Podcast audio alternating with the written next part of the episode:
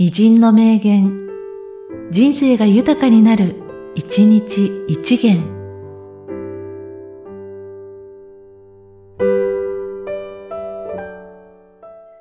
4月12日、フランクリン・ルーズベルト。軽い荷物にしてほしいと願ってはいけない。強い背中にしてほしいと願わなくてはならない。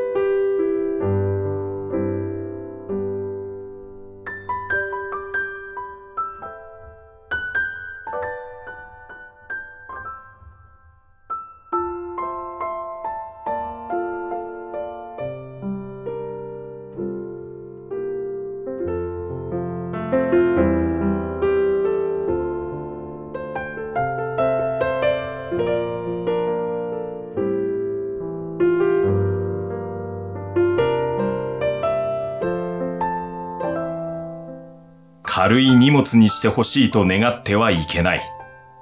強い背中にしてほしいと願わなくてはならない。